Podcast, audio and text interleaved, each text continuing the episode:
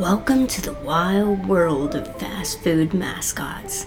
Today, you're not just any regular person. You've transformed into the iconic Arby's mascot. With your top hat, curly mustache, and cowboy boots, you're ready to conquer the day. But of course, being a mascot is no easy task. You have to come up with creative ways to promote Arby's while standing out from the rest of the fast food crowd. Luckily, you have a wicked sense of humor and a knack for absurdity.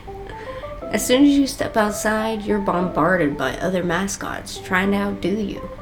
Ronald McDonald is juggling burgers, Wendy is handing out frosty drinks, and Colonel Sanders is, well, you're not really sure what he's doing, but it's definitely weird.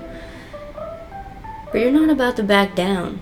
You pull out your trusty microphone and begin to sing your own catchy jingle people started to take notice. They're laughing, they're intrigued, and best of all, they're hungry for some delicious Arby's sandwiches.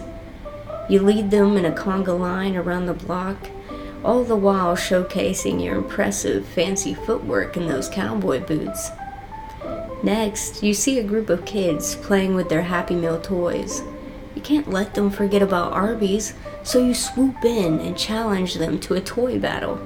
Your curly fry mustache becomes a sword, your top hat becomes a shield, and those kids are in awe. By now, everyone in the neighborhood has seen you in action. They can't resist the urge to stop by Arby's for a quick bite. And as you take off your mascot suit at the end of the day, exhausted but satisfied, you know that you've truly made a mark in the world of fast food mascots. So here's to you, brave and hilarious Arby's mascot you may not have superpowers, but you definitely know how to make a day at the restaurant unforgettable. It's been a meaty day. We'll have a great one tomorrow, too.